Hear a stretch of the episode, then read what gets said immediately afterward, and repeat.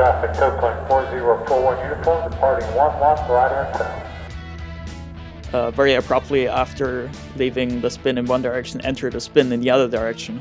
So it's rather difficult to control. But then we came up with a, a, a different method. This is Soaring the Sky, a glider pilot's podcast, coming to you from the Mid Atlantic region here in the United States and bringing you great soaring content from glider pilots all over the globe. We now join Chuck and our guest pilot. Thank you, Michelle, and thank you for everything you do for us here on the pod. We greatly appreciate it. Thank you for joining us here. Happy to have you with us for episode 112. Now, a lot of you have interacted with us on social media the last couple days asking about that very unique glider we posted a picture of. Well, our friend Tom Cousins is here, and he has a lot more info on that. So I will let him take it from here. Tom? Well, thanks, Chuck. Uh, this I'm Tom Cousins, and I'm really glad to be able to uh, discuss uh, the uh, AKX glider with Dominic Pepe, who is the project manager at uh, uh, Karlsruhe in Germany. And so we have all kinds of things to talk about here. It's going to be a fascinating uh, discovery of a, of a glider that I find amazing. I, with my background in uh, aeronautical engineering, and uh, model aviation and full size aviation. Uh, I the uh, the view of the uh, of the AKX is amazing. So, uh, welcome, Dominic. Thanks so much, Tom. Really glad to be here. Oh, super, super. So, tell me first of all, or tell us actually, uh, what what is an Akaflieg? Um, so yeah, Akaflieg. I mean, name already sounds sounds a little strange. It's it's a German. it's uh, it stands short for Akademische Fliegergruppe, which translates to Academic Flight Club. And there are a couple of those in Germany, 10 to be precise. And so, on one part, they're a normal, uh, like gliding club, but they're also a student club.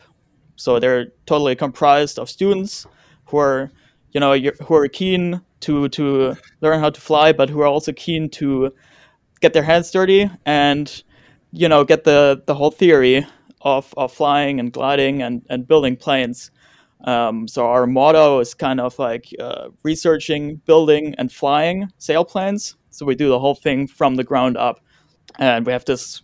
You could call it like like a cycle of uh, researching concepts, then building them, uh, taking them up in the air, flying them, and seeing what works, what doesn't, iterating, and so on and so forth. And there's a lot of trial and error, and it's a great starting off point if you're interested in aviation and gliding, and I, I personally think it's it's it's really awesome because there are so many freedoms. It allows you to do so much stuff, and, and you can experiment without any risks. So yeah, that's pretty much what what Akaflieg is about. uh huh. So it's attached to it's actually attached to a university in Germany. Yeah, sort of. It's it's not like an official huh. part of the of the university, but we are a recognized student club most Akafliegs, or at least we do, we get the we get a building from the university, which is very nice of them. um, yes, and yeah, we we cooperate with uh, with many faculties and, and stuff like that. But yeah, we're we're still we're completely independent of the university itself, so we can do whatever we want. Oh, that's marvelous. Now, so so, but uh, because it is actually, as you say, it's a kind of an independent function of a university. Do do uh, the members, the students, actually obtain school credit for their participation? No, we don't. Unfortunately, uh-huh. would be nice if we did. but um, there's yeah, there's many, there's still many opportunities where where it kind of you know harmonizes. I'd say where maybe you can you can write a thesis for your studies and have that be on an Akaflieg topic. But other than that, we don't get any credit now. I see. Okay. What is a nice thing then is that the students uh, more are are interested just because they really want to do this, as opposed to filling in a, a checking off a box or something like that. And yeah, that's excellent. Um, so, so tell us um, briefly about you yourself as relates to flying and how you became involved in the, the AKX project. Um, all right, so I started off 2012 with gliding. Um, that was in the normal club, and got my license 2015. Well, and actually in, in 2015 as well, I, I had an internship at Champert in Germany, ah. and that was that was the first time I actually heard about AKX. wow! so okay. Was, uh, so I, already before I started my studies, I was I was like very keen to get into it and and looking forward to it, and yeah, 2015, I moved to Karlsruhe, started uh, mechanical engineering, and yeah, even before my first day at at uni, I uh, I visited uh, the Akaflieg workshop, and yeah, I was hooked from there. And then, you know, over time, responsibilities grow and stuff, and now I don't know for maybe maybe two years or so, or two years back, that's when I uh, took over as project manager. Uh huh. So when will you graduate from uh, from the university? Good question. um, difficult to answer. I'm I'm I'm well, very very likely next year, so 2023. it's now now it's easier to say in January. I can say yes, next yes. year, and it feels like it's not so far away. yeah, very true. well, fantastic. Well, that's that's great. So so here's a you know kind of a question: designing and building um, a new aircraft, and that's what you guys are doing. It's it's a very complex process, and in your particular case too, looking at the videos. Um, so you know the the thing about it is that hands-on skills are gained during construction. That's you know that's how you do it. I mean, I've built a lot of things in my life, and you learn how to do things. So how does AK maintain yeah. uh, progress when members are continually entering and exiting the program as they enter college and then and then graduate? It's a big challenge at times, for sure. Um, but yeah, as you said, it's it's all learning by doing. Like we don't learn the stuff at university we do, or like at least ninety percent of it we don't learn at university, especially the hands-on stuff, of course. So it's um, yeah, it's it's it's mostly passed on over the generations. We try to have like some some some short internal courses if you if you like but uh, at the end of the day it's it's you gotta get in there and and put in the hours. And yeah if enough people do that then the knowledge sticks around. And if people get lazy then it gets lost. But yeah we yes yes. we can we can at most times we can we can manage to write, or we if we do uh, have some stuff that's lost over the years then we try to acquire it anew, like uh, with a bunch of, of of old members that that sometimes stick around in the area or that we can we can call or we have a lot of uh, some some contacts in in the industry that we can ask. So yeah, if it's lost, we try to regain it, but uh, we try to not lose it in the first place. Yes, well, I can understand. I mean, doing something like this, it's you know such such a project that requires a lot of time and dedication I can really see where you know I, I looked at, uh, for instance, my son was involved in robotics in high school, and he is in his his late thirties now, and he's still very close with people who we worked with in high school on the robotics team. So. I'm, I'm sure that probably is the same thing here. You have people who just have Akaflieg in their heart totally. and they wish yes. to help out wherever they yeah, can. Totally. Oh, that's that's really marvelous. That's great. So, as far as the design concepts uh, and assembly, um, are they are all the efforts uh, done uh, through the Flieg members? Is there you have any kind of external uh, design groups or anything like that that help out? Um, so, so design is one hundred percent in house. We we um, yeah, that's from from the ground up. Um, I mean, of course, we we get inspiration from from other aircraft or from our own aircraft that we built previously, but design wise, it's all one hundred percent ours that's like our our main uh, competency if you if you like. That's that's that's the whole point we're doing this. Um, yes. as far as uh, as far as building the stuff goes we build as much as possible uh, in our workshop. All the uh, fiber composite stuff that's all we do all of that ourselves. Uh, we try to make create the molds ourselves as far as we can. If they get too large of course we can't do that. And we try to make most of the metal parts ourselves but as soon as it gets to like uh, cnc stuff that's where we have to where we have to give it to someone else because that we, we just don't have the sure. just don't have the machines for that on occasion we uh, we sometimes take like whole assemblies from different gliders like say for example in the case of the akx the speed brakes are just complete part as is off the shelf and we just put that into the akx since it wouldn't make sense to reinvent the wheel. But yeah, everything else it's completely our design and and work we put in. Yes, uh, that's what I sure noticed. Um, your videos, by the way, I just want to say, as a as an outsider, your videos are marvelous. They are so great to be able to see what you guys. Thank you so much. Uh, they're exciting. The the you know the the interviews with the various students that are in charge of things. Uh, yeah, I, just keep it up. They're they're fantastic. Thank you. Wings and Wheels has been serving the soaring and sport aviation community for over 30 years. They hands down have the largest and most comprehensive inventory of sailplane and soaring supplies in North America, and they ship globally. Nearly everything you'll find on their site is in stock and ready for same day shipping. Wings and Wheels is the exclusive American representative for HPH sailplanes. Be sure to check out the Twin Shark, their latest launch. They are also now the exclusive distributor in North America for the new Just Soaring Sim Pro. The team has thousands of hours of flying experience in gliders and airplanes, staffed by Adam, Kelly, Julie, and Sean. A friendly voice will answer when you call or email. Check them out at wingsandwheels.com. So first off, and we'll go ahead and get into the, the design of the AKX because it is a it is a, a, wonderful departure from conventional sailplane designs. Um, you know, so you know, was there a particular mission statement or theme that has carried you guys through all of this? Because it has been a, a tremendous effort as far as develop, design and development. Was was there a some sort of a goal that you looked at? Is there something on your wall or something that basically says "keep it going, don't stop" or something like that? Um, not in the traditional sense. Like we don't have a mission statement plastered on the wall, if you like. But um, it, I, I personally think it more it comes down more to to personal motivation. That's that's different for each for each person, but it's. I, I mean I can I can talk about what my motivation is behind it, and it's it, there are different many many aspects to it. But um, one part is that the the Akafliegs or or we as a group we're pretty much the only organization that can pull off a project like this with maybe a few exceptions. Like take your normal glider manufacturers, they couldn't do this because it's way too risky for them. Uh, they would have to put way too much money on the line, and they have their proven concepts, so it wouldn't be worthwhile for them.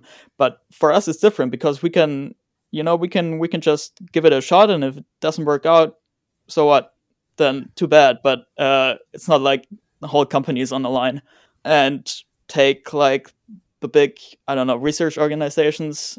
For them, this is way too niche. On the other hand, you know, so so we fall right in the middle of um, of uh, of doing a project like this, where few others could even attempt something like this. I mean, there there are a couple of exceptions come to mind, like uh, maybe Paolo Iscold with his Nixus project, yes, or or Gerhard Waibel and Dick Butler with the Concordia, those are far and few between, and um, yeah, so uh, at the end of the day, it's it's it's us who are doing this, or or nobody. I guess no one else. yeah. well, that's marvelous. I, you know, I just uh, hope that uh, the Akafliegs, you know, just all of them. I hope they just continue on, and and uh, as you say, you you can explore things that uh, would not really be viable on the commercial side, and and not really something that uh, is of interest in other things. I mean, for the most part, this is really all about research and design, and what could be better. Yeah. So um, that's the one thing that so the uh, the AKX is uh, is compared to another flying wing glider. I looked at the videos about the Akaflieg Braunschweig uh, SB13, which flew in the 80, 80s and 90s, and uh, but there are significant differences.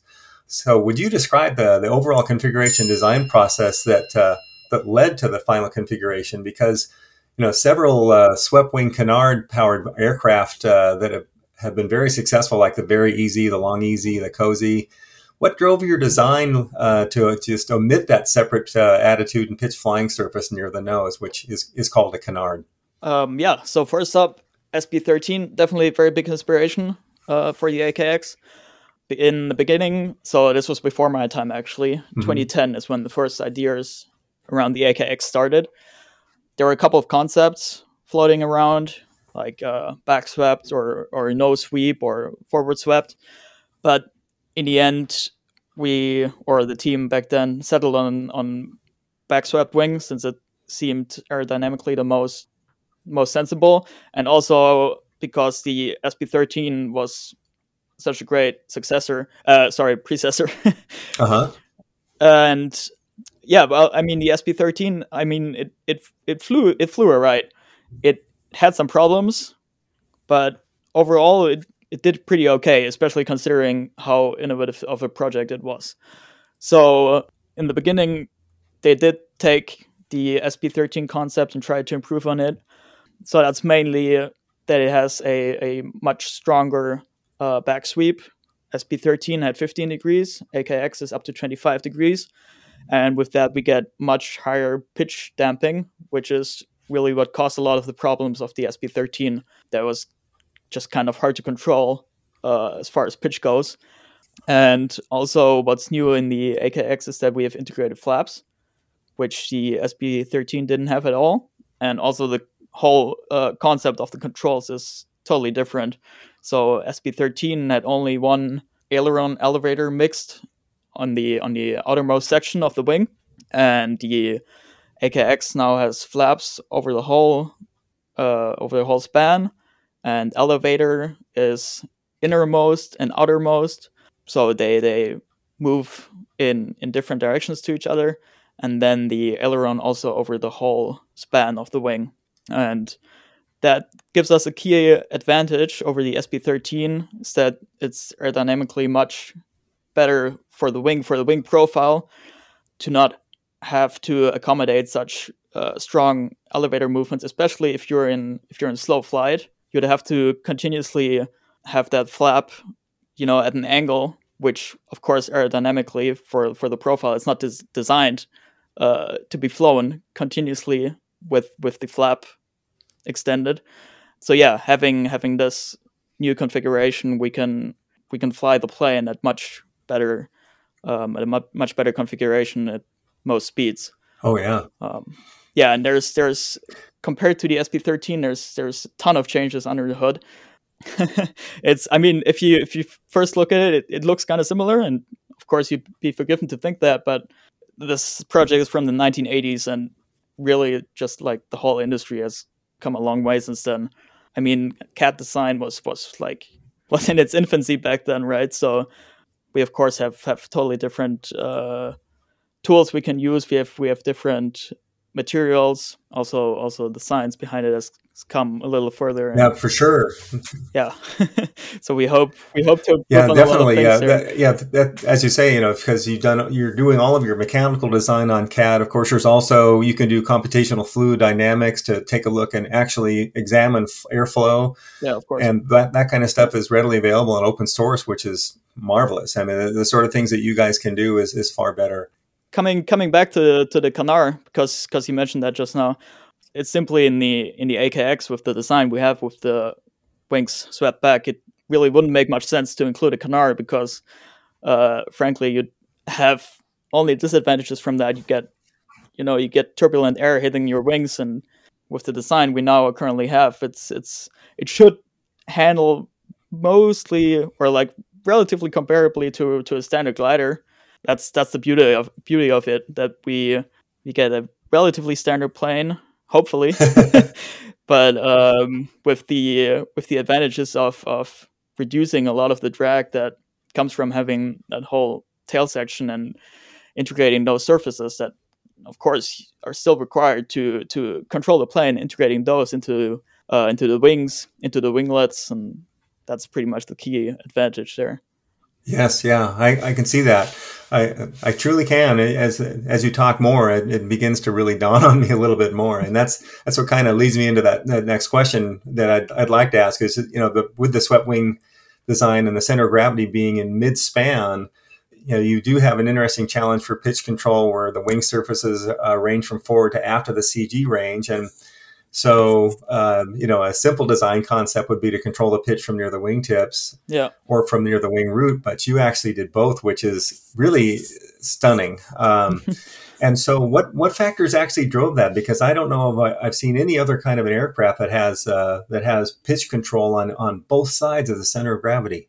Yeah, so um, that's uh, pretty much um, some of the some of the points I mentioned uh, just yes. now. So um, in in essence it's it's advantageous to you know to spread out those surfaces and especially like in the different speed configurations if you combine that with flaps then you have the advantage of not needing so much elevator movement at all or or not so much angle in your in your elevator surfaces. And of course, um, I mean, anyone who's who's flown a glider for some time would probably realize that you know playing with the elevator up and down it's it's uh, it's not going to get you good glide ratio because um, it it messes up the whole aerodynamics.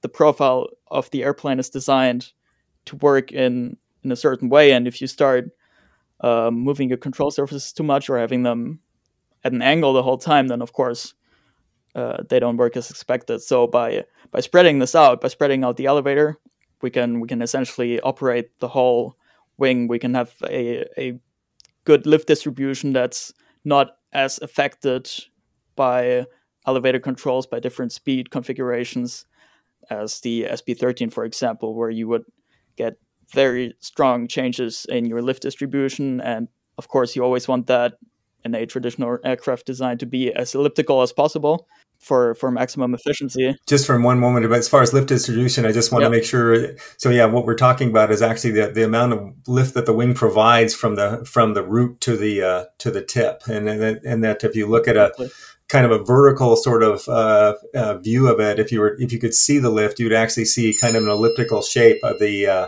of that of that as it, the, the lift is much stronger toward the root and it tends to tail off toward the tip in, a, in the shape of an ellipse. I, that's more for the the non uh, non uh, sure, aviation sure. design types. But go ahead. Thank you. Yeah, yeah, and and mathematically speaking, the the ideal lift distribution is elliptical, right? As you just said. Yes, so yes. Uh-huh. We we try to we try to maintain that at or or the perfect concept would be having that lift distribution at every at every speed, which is practically impossible to to attain. But I mean, as close as you can get, you're gonna get better uh, overall performance. So that's what we try to do.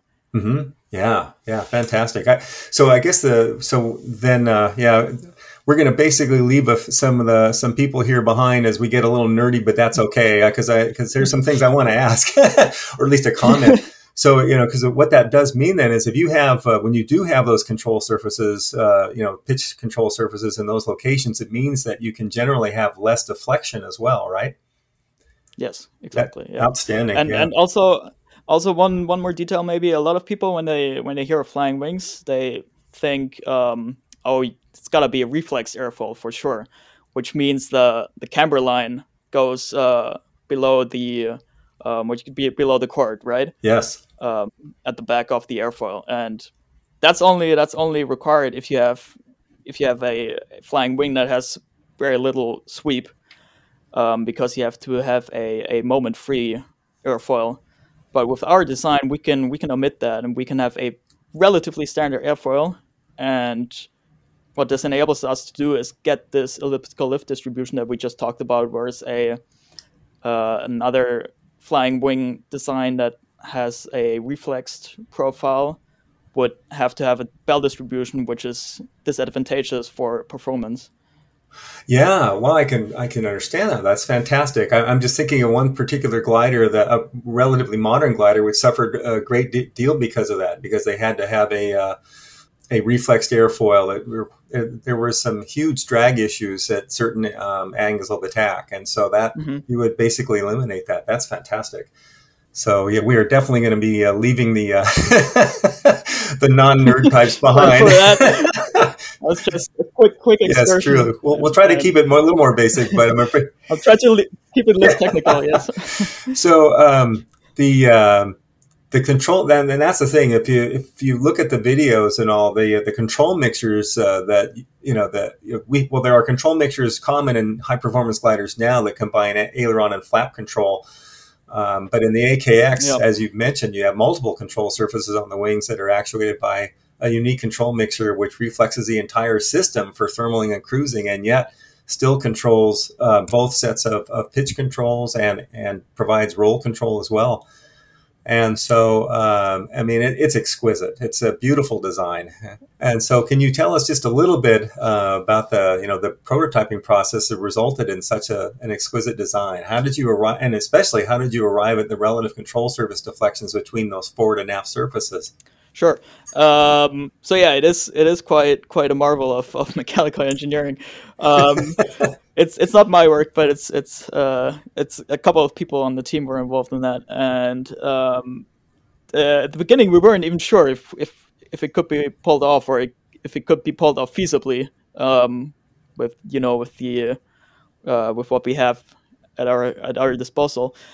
But yeah, it, it is mechanically speaking relatively complicated. We have a, a parallelogram type of control, which means the the stick doesn't tilt back and forwards; it, it moves back and forwards in, in, in parallel, and so it, it hangs on on like a pendulum, and in that pendulum we we integrate the uh, pitch control, roll control, and the flaps, and that then gets sent to the uh, three control surfaces along the trailing edge of the wing.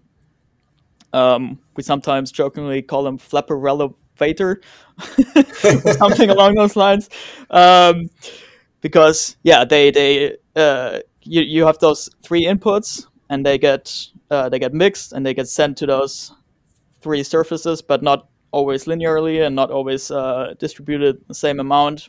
But yeah, the, the, the deflections are relatively straightforward for at least as far as uh, the elevator and aileron controls go. Those are 10 degrees up and down.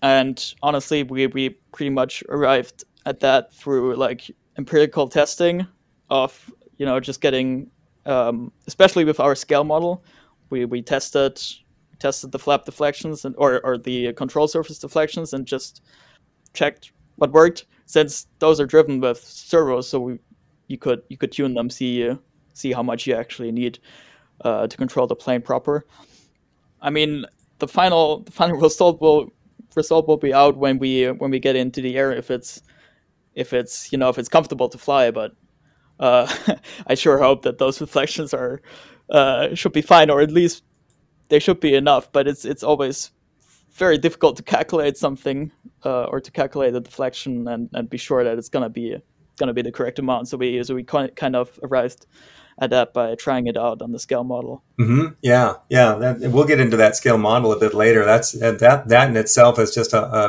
a fantastic way of testing out your concepts too. But that's that's great. So you know, well done. I, am we're certainly I'm certainly looking forward to seeing how it how it goes.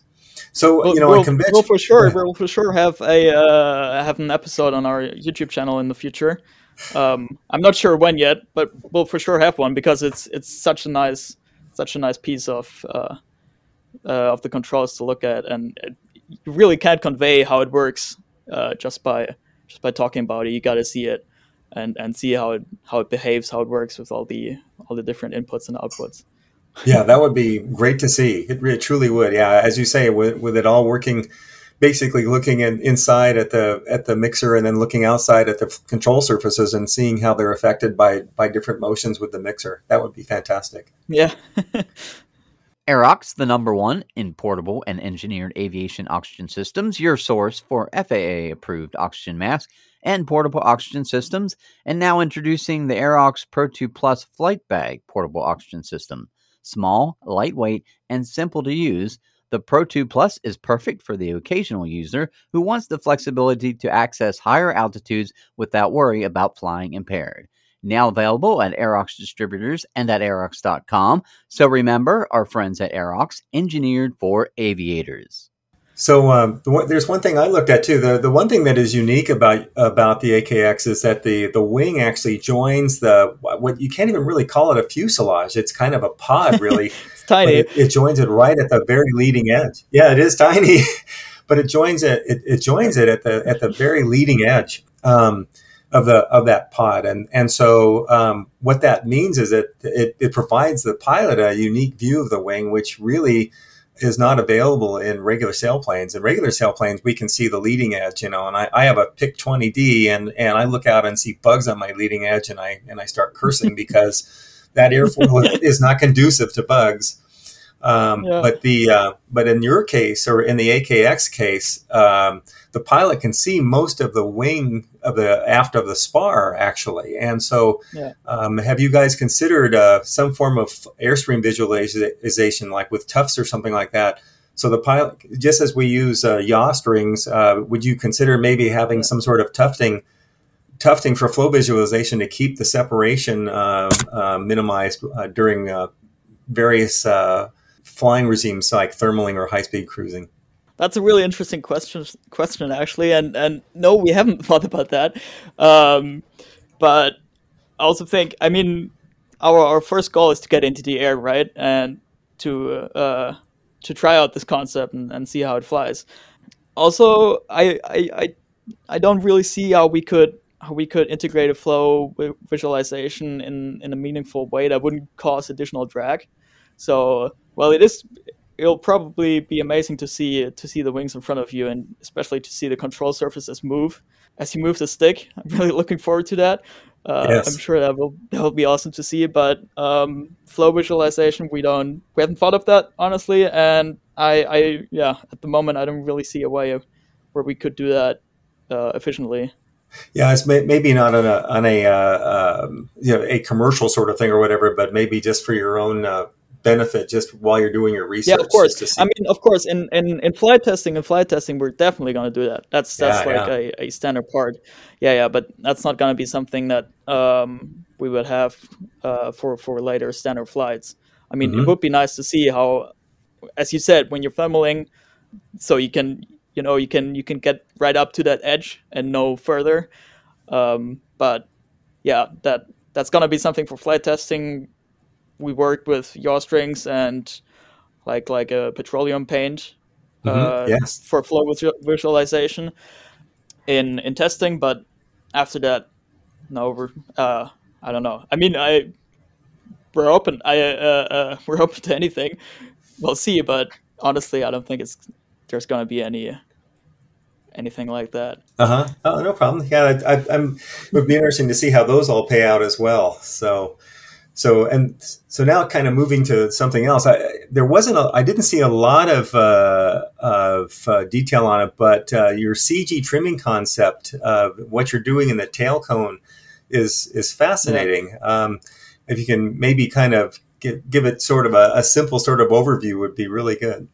Yeah of course. So um, we uh, we actually found out when when testing the uh, the half scale model or you know when when when designing the plane uh, itself, we found out that it, it tends to be a little nose heavy, so we needed some extra weight at the tail. And since we're so space limited, there wasn't really any any space in the fuselage. Um, but we did uh, manage to, like, essentially, uh, the design essentially cuts off the whole tip, so it, it leads to to a point. Um, and we cut off the, that whole tip and replace it uh, with a with essentially a steel block. so uh, that's one part. It's it's a, a, 10 kilogram steel block, so over 20 pounds. And um, in addition to that, we have uh, space for some for some lead for some lead weights that fit into this block, and also in a tube that goes into the fuselage a bit and so we can we can load up a total of uh, 25 kilograms, I believe, which is over over 50 pounds, maybe close to 60 in the tail. And yeah, but the the interesting thing about the AKX is actually that the pilot uh, sits very very close to the center of gravity to begin with. So the um, so our trimming, the the trimming we do with that tail weight is is is a thing that that you sort of set and forget. So it doesn't change when you change the pilot. It's we we tune it once, or we I don't know maybe change it depending on the conditions, but it's not like you would have to change that based on the pilot's weight. Okay, so it's not flight adjustable. You don't need to worry about doing something like that. As you say, you you, yeah. you find out what's what's optimum as far as flying qualities are concerned, and, and then you're you exactly. you go no further. Yep, pretty much. Okay. Mm-hmm. So uh, yeah, so now we'll move in. And also to add to, to add to that, sorry, uh, just just one detail I just remembered. It's um, it's also for um, for Flutter. Actually, it's it's very useful because it gives the whole the whole fuselage and and of course the whole plane. It gives it uh, a moment of inertia that helps in reducing flutter. Wow. Okay. Um, well, here at the risk of getting into the nerds again. so, but you're you're doing that because of uh, because you have more of uh, uh, you have a higher moment of inertia, or at least a higher inertia for the for the fuselage itself. It's not it's not so easily affected. Okay, Exactly. got it, got it. So yeah, Yep. but very interesting. So that, that really helps a lot. Um, okay, great. So uh, we want to talk a little bit about that semi-scale model. The the, sem- the September 2021 video uh, Sure. shows the you know the uh, this actually the thing that's interesting to me is is towing this half-scale aero model with a full-size aero tow aircraft. That uh, that's wild. Yeah. And now, see, I'm a tow pilot. I fly a Piper Pawnee, and I've done so for quite a few years. And the idea of flying an unmanned glider behind me would that would be uh, that would definitely uh, get me to be thinking.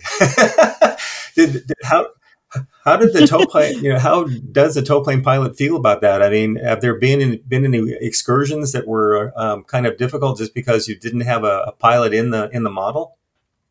Um, well, first off, let me tell you, it was pretty difficult to get approval to do it this way. Uh, when we first started model testing, we, we actually towed, towed up the model with another model aircraft. Um, that was pretty easy to do or to get approval, but doing it this way was is really difficult because it's not uh, normally meant to be done this way. Um, but we managed to get it after after a lot of time, and it is really quite a sight to behold.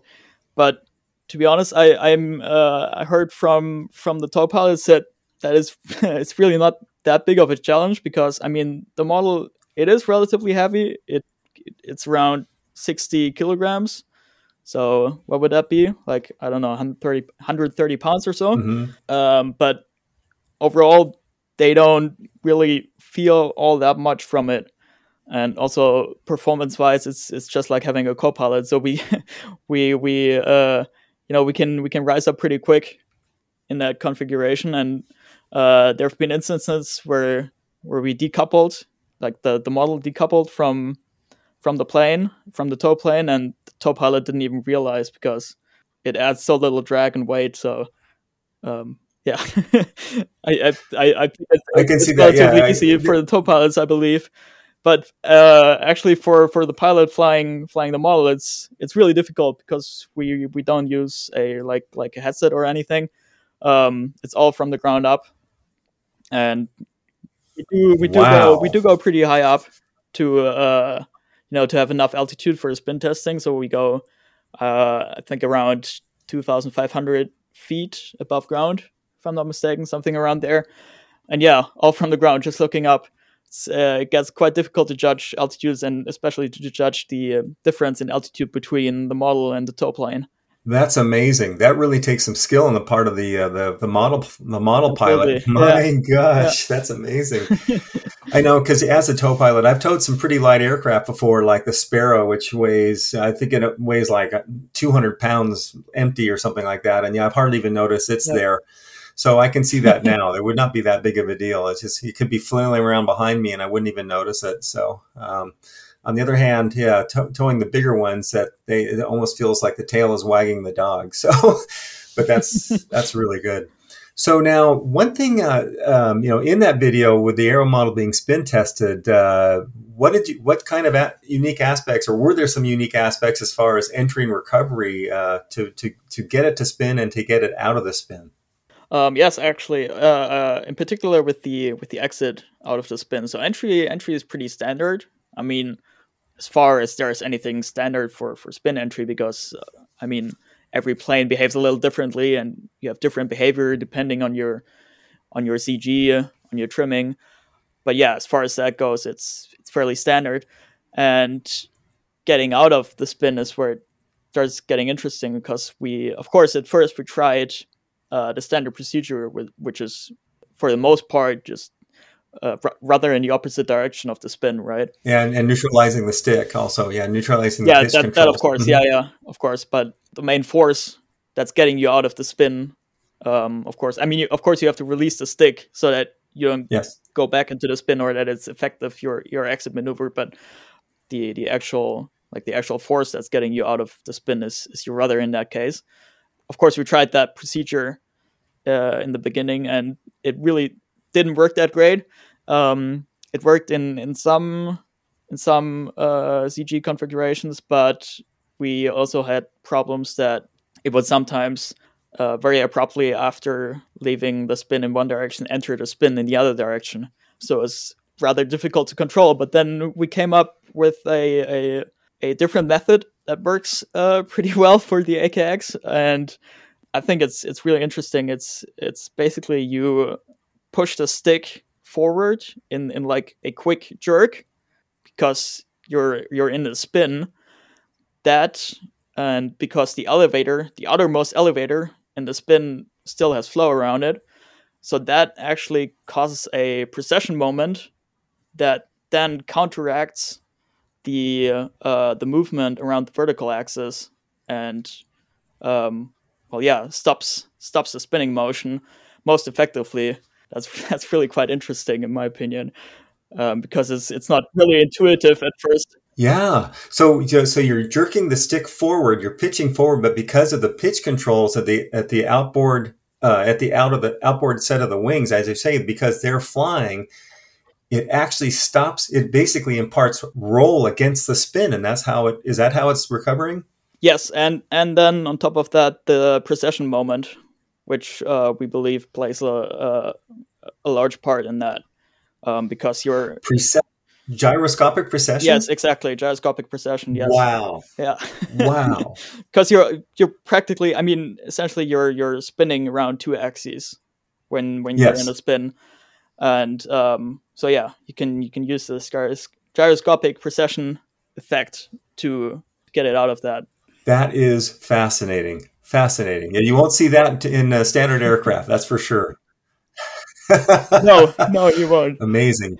they they have they have way too much uh way too much rudder uh effect and and the vertic uh, uh what you call it the uh what you call the the uh, section before the rudder The fuselage. Yeah. like the uh, or at least the, yeah no no I mean I mean it's the oh, the, oh, the- stabilizer yeah, the uh, right, right, right. The uh, the yeah, fin and rudder, basically. Yes, yeah, the vertical fin. the fin the Mhm, fin mhm. yeah yeah Wow. so so standard plane has has uh too large of a fin and so of course you use a rudder in that scenario but um yeah we have to use different Yeah. methods Wow, that is fascinating.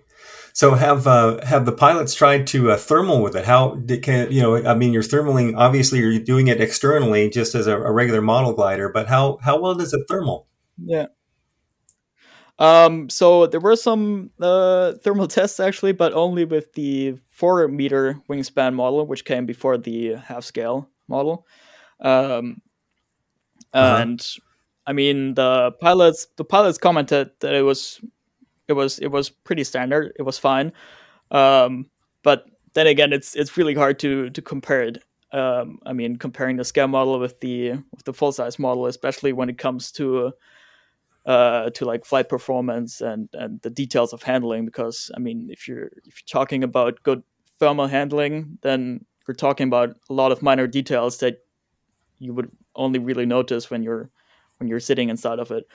But um, yeah, we we're hopeful that that it should be able to to thermal really well. I mean, we have a couple of things going for us. So we have we have the large winglets with a relatively large winglet. Uh, sorry, sorry, a wing area, relatively large wing Mhm. area, especially for the wingspan.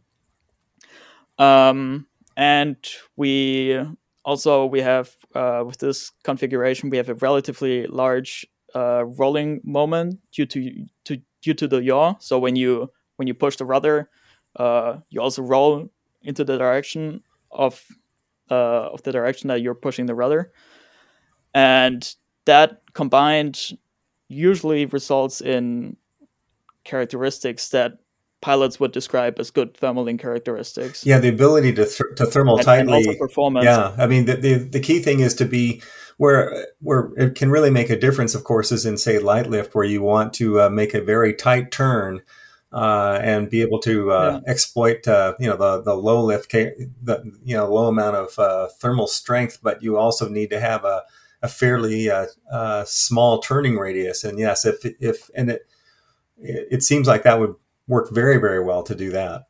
Yeah. Our longtime sponsor of the show, the Soaring Academy, is engaged in nonprofit outreach work with local area veterans and also with young people for the STEM programs at their top notch Gliderport facility just outside of Los Angeles, nestled near the north side of the San Gabriel Mountains. They also have a fantastic flight school and are continuing to turn out great glider pilots every month. If you like to donate to their nonprofit initiatives or learn more about their flight school, go to soaringacademy.org or check them out on Instagram at Soaring Academy. So, um, how about uh, during approach and landing? Uh, you know, you the one thing I, I did see, you know, you, you definitely the, the design was affected by that, of course, because you I saw where the uh, the wings that if they were positioned in a low position, then there were problems with the wingtips contacting the ground during the flare and yeah, absolutely. yeah, yeah. Um, so how about that though? When you're coming in close, you know, close to the ground and you know, short approach and landing, um, were there any unusual handling characteristics as you began to slow down and land? And and was there, how about reactions to uh, the dive brake actuation? Was there any, you know, can you is was anything unusual there? Um, so yeah, funny that you should uh, mention the like uh, low wing mounting because that was that was actually the the original concept, or that was how SB13 was was laid out as well. But after after the first couple of iterations, we realized that we really couldn't do it this way. We we had to have like a mid mid wing configuration, or else we'd risk uh, touching the ground uh, on flare. And yeah, so that's that's quite interesting. Um, now we should be clear, hopefully, of the ground, and also in in addition, we we have added, or we now have those flaps, and those obviously also help keep the plane more level when coming down. Yes. Um, but yeah, with the with the model, we did have a couple of rough landings. We had like at least one broken uh, nose gear, uh, which is now enforced, reinforced but yeah, it's it's again it's that's where we hit a part where it's it's difficult to say how much uh, we can compare the model to to the final um, full size plane because a lot of it or or some of the of the handling or um, rather of the of the difficulties in in the approach could also just be down to the sheer weight um, and speed of the model, which standard aircraft models don't usually reach, or at least in that in that class, uh, in that wingspan class. Um, mm-hmm. So yeah, it's again, it's it's difficult to say if if uh, rough approaches is gonna be a problem we will have with the with the AKX later on, or if some of the challenges we've encountered in model testing are just down to it being relatively heavy and and fast but yeah, that remains to be seen. Yeah, and of course, Reynolds number could have Reynolds number could have an effect also. There's one for yeah. the anti nerds, but uh, you know, there's there's that as well. Your your model is going to yes, be a much yes. higher Reynolds number. You're, the, you're the correct. yeah. Aircraft. Well, um, I mean the uh, the Reynolds number is uh, it was uh, it was specifically designed the model to have a relatively high Reynolds number. Um, in order in order to get yes, as close to to the characteristics of the full size prototype so so completely completely yes. discarding yeah. any performance metrics, but just um, optimizing for characteristics that are as close as possible to the full size plane. Yes. So you'd have to fly the model faster uh, in order to approximate the Reynolds number of the of the larger aircraft, and so that yeah that that that gives you all it's kinds of fast. Problems. I mean, it's it's yes. still still slower than the than the full size plane, of course, but mm-hmm. it's uh for compared to its size, it's it flies pretty fast. Yeah.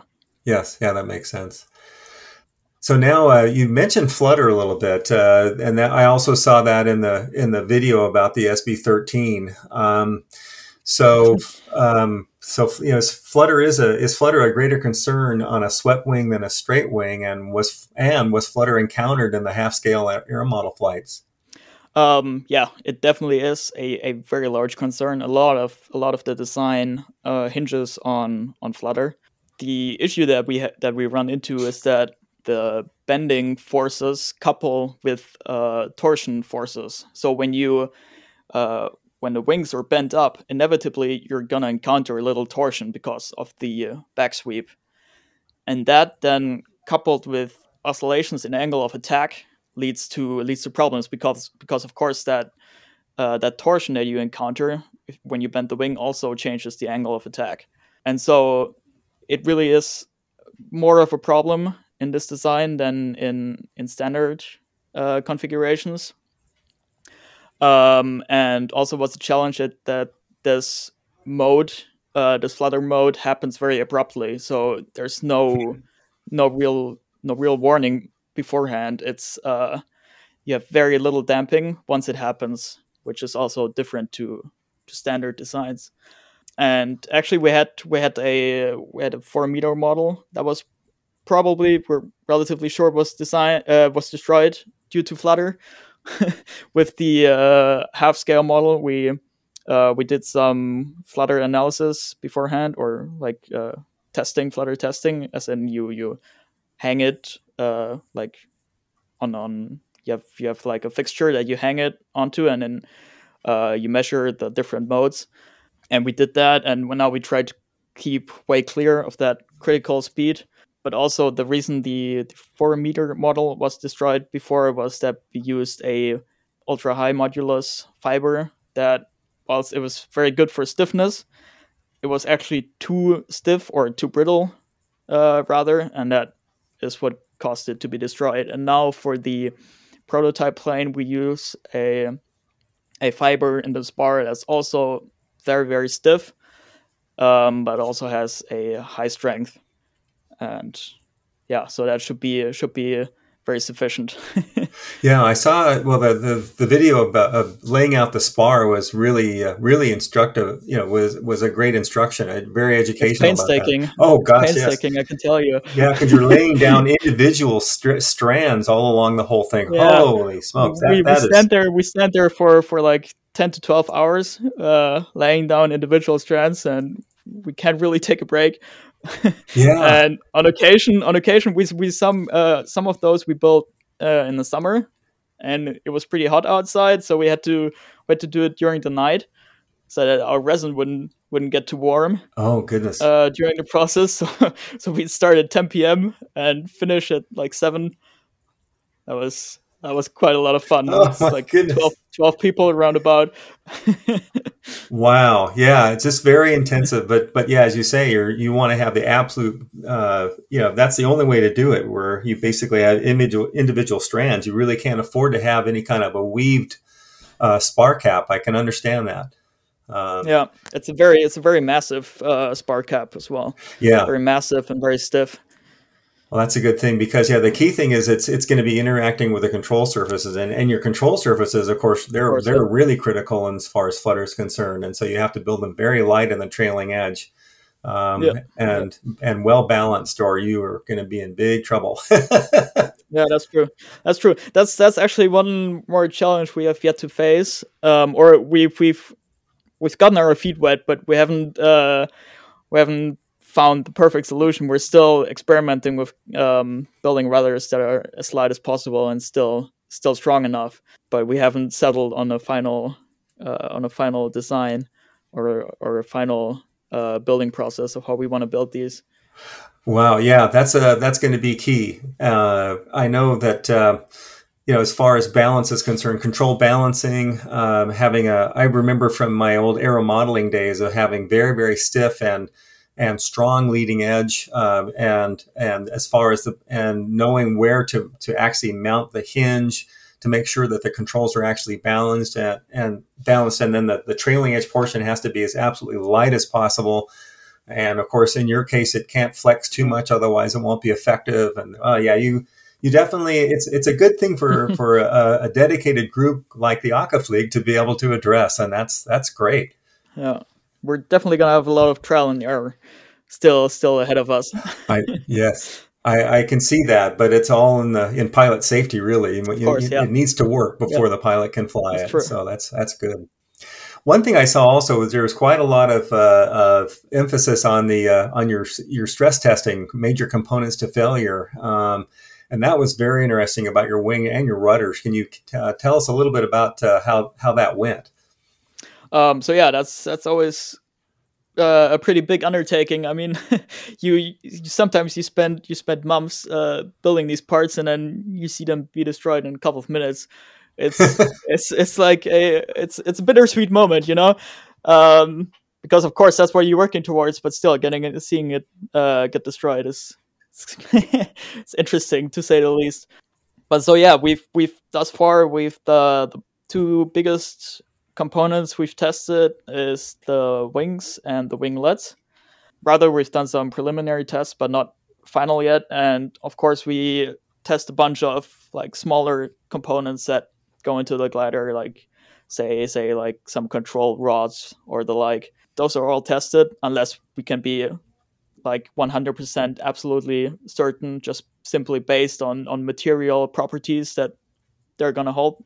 Um, if not, then we have to test it. So yeah, it's it's exciting every time. The wing, I mean, it's it's it's pretty big, and loading it up with so much force until it breaks, yeah, that's it's really exciting. So the process works, um, or or what we have to prove is that we reach a, a safety factor of 1.725 on top of the maximum load that we, you would could possibly encounter in flight. And yeah, we proved that with the wings and the winglets successfully. The wings lasted until a safety factor of 2.7.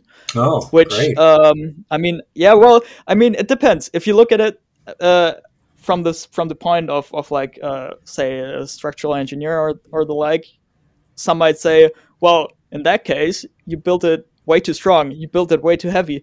Um, but interestingly, actually, that that you know that high safety factor arises from the necessity of having to build the wing um, as stiff as we have to do because of the flutter uh, that we mentioned before, and a side of uh, a side effect of having to build it so stiff just results in it being so strong.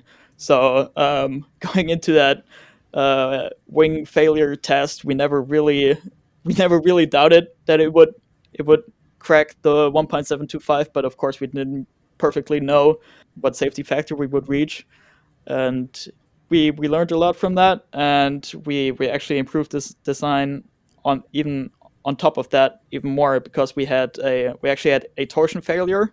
Again due to that back sweep you get a lot of torsion load on the shell and we actually had a torsion failure at the at the web at the trailing edge and that then transferred to the shell which caused it to rupture.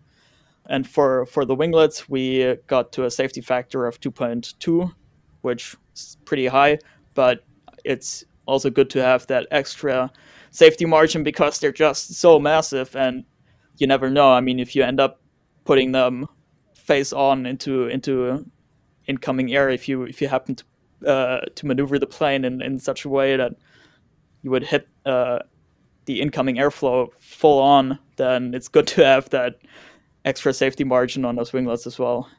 Oh, definitely. Yeah. Hopefully you're ne- hopefully you're never going to be at a 90 degree yaw, though. That's for sure. yeah. it uh, it would be quite. Uh, I don't know. It, it would be surprising because I, I really don't see how you could how you could get it to that. But still, nonetheless, it's it's good to have that. Definitely, definitely. So tell us a little bit uh, about the progress of the full size prototype and uh, outline the uh, the remaining tasks required until it makes that first flight. Um, yeah, sure. So we actually started building like the structural parts way back in 2016. That was when we built the first parts that would go into the plane, and you know it takes it, it, it just takes it takes a couple of years. We we only do this in our free time, but uh, nonetheless, sure. nonetheless, we've uh, by now we've or actually for a couple of years now we've uh, completed the left wing and fuselage as still at least as still as as uh, as far sorry as far as the structure goes. There are still some finishing touches on those, but um, yeah, and then so those are complete left wing and fuselage, and then we have many other parts that are very close to their completion. Um, for example, the right wing, we just finished building the spar and we're now going to move on to the controls. And in a couple of months, we're hopefully to uh, close those molds and, and, close the shells. The undercarriage, so um, the forward and, and rear gear are um, design wise, they're complete for, for some time now and they're fully in the production process and yeah, they're coming along nicely, and uh, hopefully a couple of months we should we should have the rear gear complete. Um, the front gear is going to take a little longer because a little more complicated because of space restrictions. Winglets are in full swing right now. We already completed the shells a while back, and now we're moving on to um, the structural components components on the inside and also the controls. Um, yeah, so those are like the main the main groups, and there's there's still a bunch of stuff that are that we have to do. So like the control surfaces uh, I mentioned earlier, that we're still uh, finalizing designs, and then a lot of finishing touches in uh, you know a bunch of stuff. So we have we have hydraulic system on the plane to actuate the gears. We of course have electronics like any other glider. You, you know you gotta you gotta finish up the cockpit and you gotta sand the whole plane and poli- polish it and uh, then on top of that, we have a bunch of bureaucracies in order to attain our permit to fly, and that's that's gonna be a, a really really big chunk of work still ahead of us. Yeah, you should have started those back when you were uh, riding a bicycle with training wheels, huh? yeah, you could say so. You could say so. Um, we completed some chapters of that, but there's so much left to do. And um, also, one key part we have to do before the first flight is our flutter test. So first a theoretical flutter analysis, and then a flutter test uh, similar to the one I mentioned that we did with the half scale model. So yeah, just to set you know to set the maximum speed. Um, yeah, right. that's that's wow. Okay, mostly yeah, it. lot, I mean, there's, go. there's minor minor minor stuff. Yeah, yeah, minor stuff left and right, but those are like the main main uh, the main things that we still have to do. So it's still going to be a lot, lot of work. a lot of work, but you know, a lot of dedication among the the members of the Akaflieg too, which is you know, absolutely. I, yeah. I, I, have a funny feeling you guys all uh, probably spend long nights uh, and maybe uh, don't go to certain classes so that you can keep on working. I, I think I, I think that's probably what's going on a little bit no, now. No comment. No comment. yeah.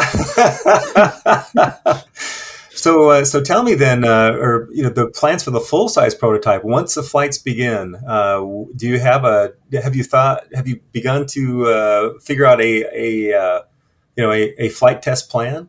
Just Soaring, the makers of the Glider Sim Pro sailplane simulator cockpit, would like to congratulate German pilot Ben Fest for his recent victory in the first ever FAI sanctioned aviation esports event in history, the Sailplane World Grand Prix which Ben won after several days of exciting competition against some of the top Condor soaring pilots from around the world.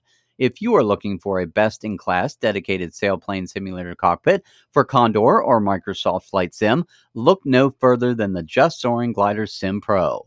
Check them out at justsoaring.com or at just.soaring on Instagram.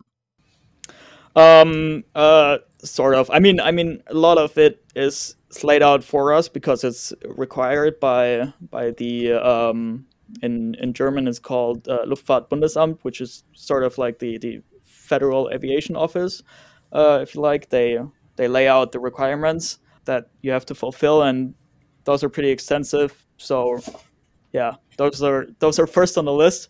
Pretty much the bunch of the time in the beginning is just going to be spent testing all the different different aspects especially you know those critical scenarios where you where you approach uh, flight conditions that well yeah that can be critical like like uh, max speed Yeah. or, or speed brake um, speed brake at max speed that's also quite an interesting one um, yeah all all those different tests And that's that's gonna keep us occupied Right, yeah, there can- that can be- longer.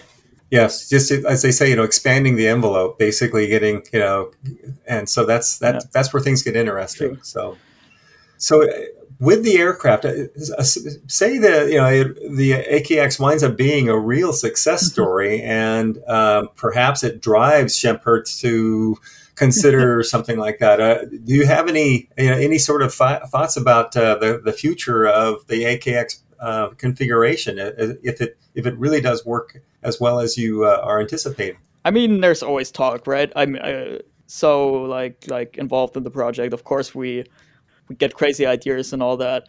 Um, we'll see. the The next project after the AKX is definitely not going to be a flying wing, um, or I say definitely, but most likely.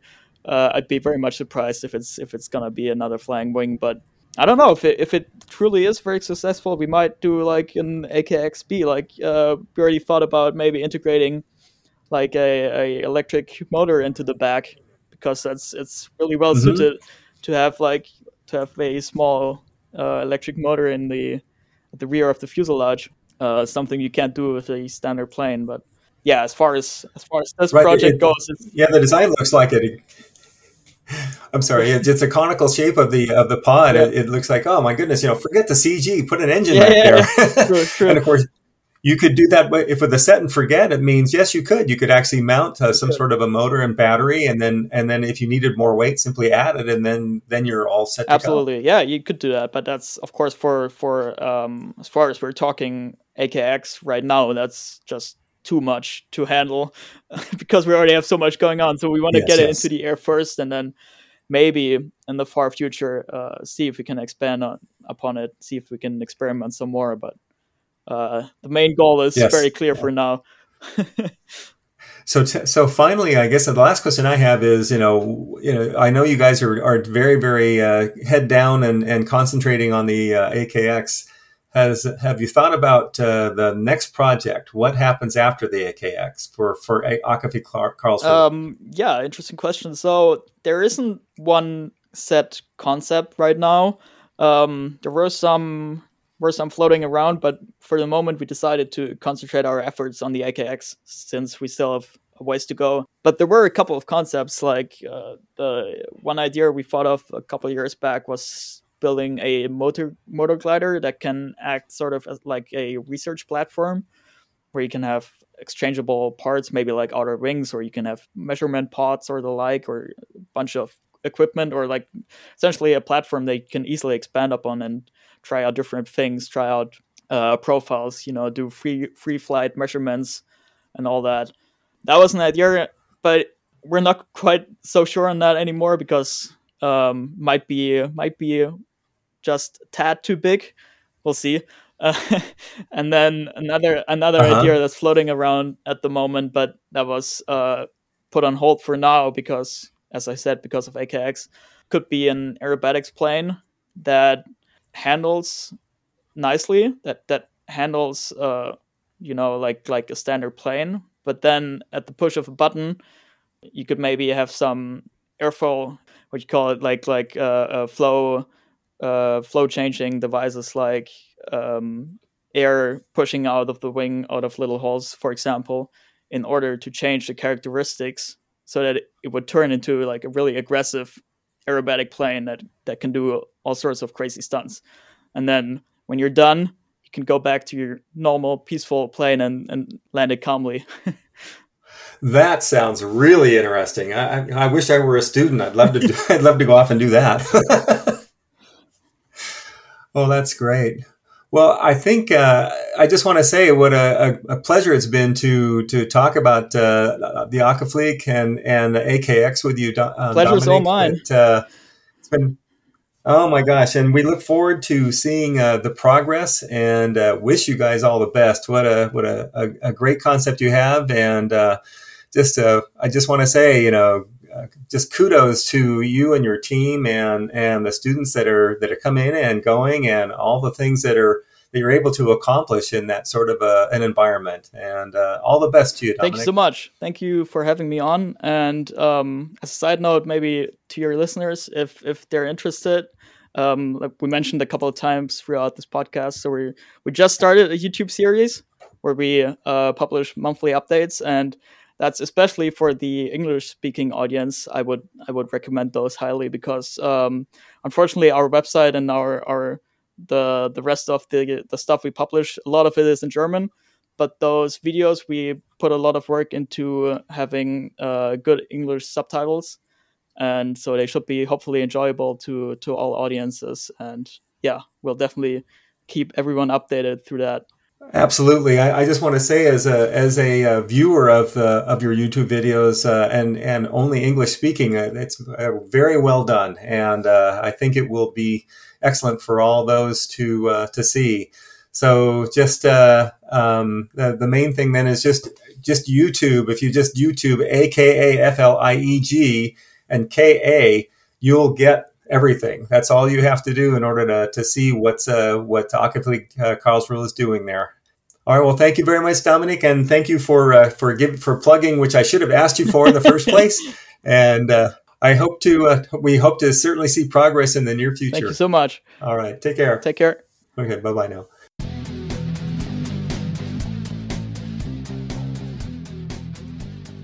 Hi everyone, Sergio from Soaring Master here, with tips and advice about cross-country flying.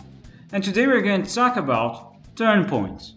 It's not out of coincidence that many pilots outland near turn points due to poor tactics regarding height, wind, and lift sources. 20 kilometers before the turn point, assess from which direction the wind is coming from if you're approaching the turn point with a tailwind, look for thermal sources before rounding the turn point. As you stop for circling the thermal and climbing with each turn, the wind will carry you towards the turn point. Best thing ever. The opposite occurs with a headwind. Prefer rounding the turn point first and then in the next leg stop for thermaling since the wind will carry you towards the next turn point. Another important aspect is height management. If you're approaching the turn point with a tailwind, make sure to do so in the upper height band, because once you turn it, you face the wind and your effective glide ratio will decrease. So be sure to have enough height before turning the turn point, because otherwise you have to look for thermals down below Depending on the case, you might not be able to reach the next thermal if you don't have enough height. Always think ahead, that's the key for cross country flying. For more tips, follow me on Instagram at SoaringMaster or check my website, soaringmaster.com. If you would like to say hi and let us know where you are enjoying the podcast, we would love to hear from you. If you are a glider pilot and want to share your aviation journey, contact us at chuck at soaringthesky.com or send us a message on our website at soaringthesky.com and Chuck will get in touch with you. We hope you join us next time for another soaring adventure here on Soaring the Sky, a Glider Pilots podcast. Soaring the Sky is written and produced by Chuck Fulton, co producer Mitch Thompson. Original music for the podcast was written and produced by Kim Spangler. Graphic design for the podcast was created by Zachary Fulton. Voiceover work was done by Michelle Perez.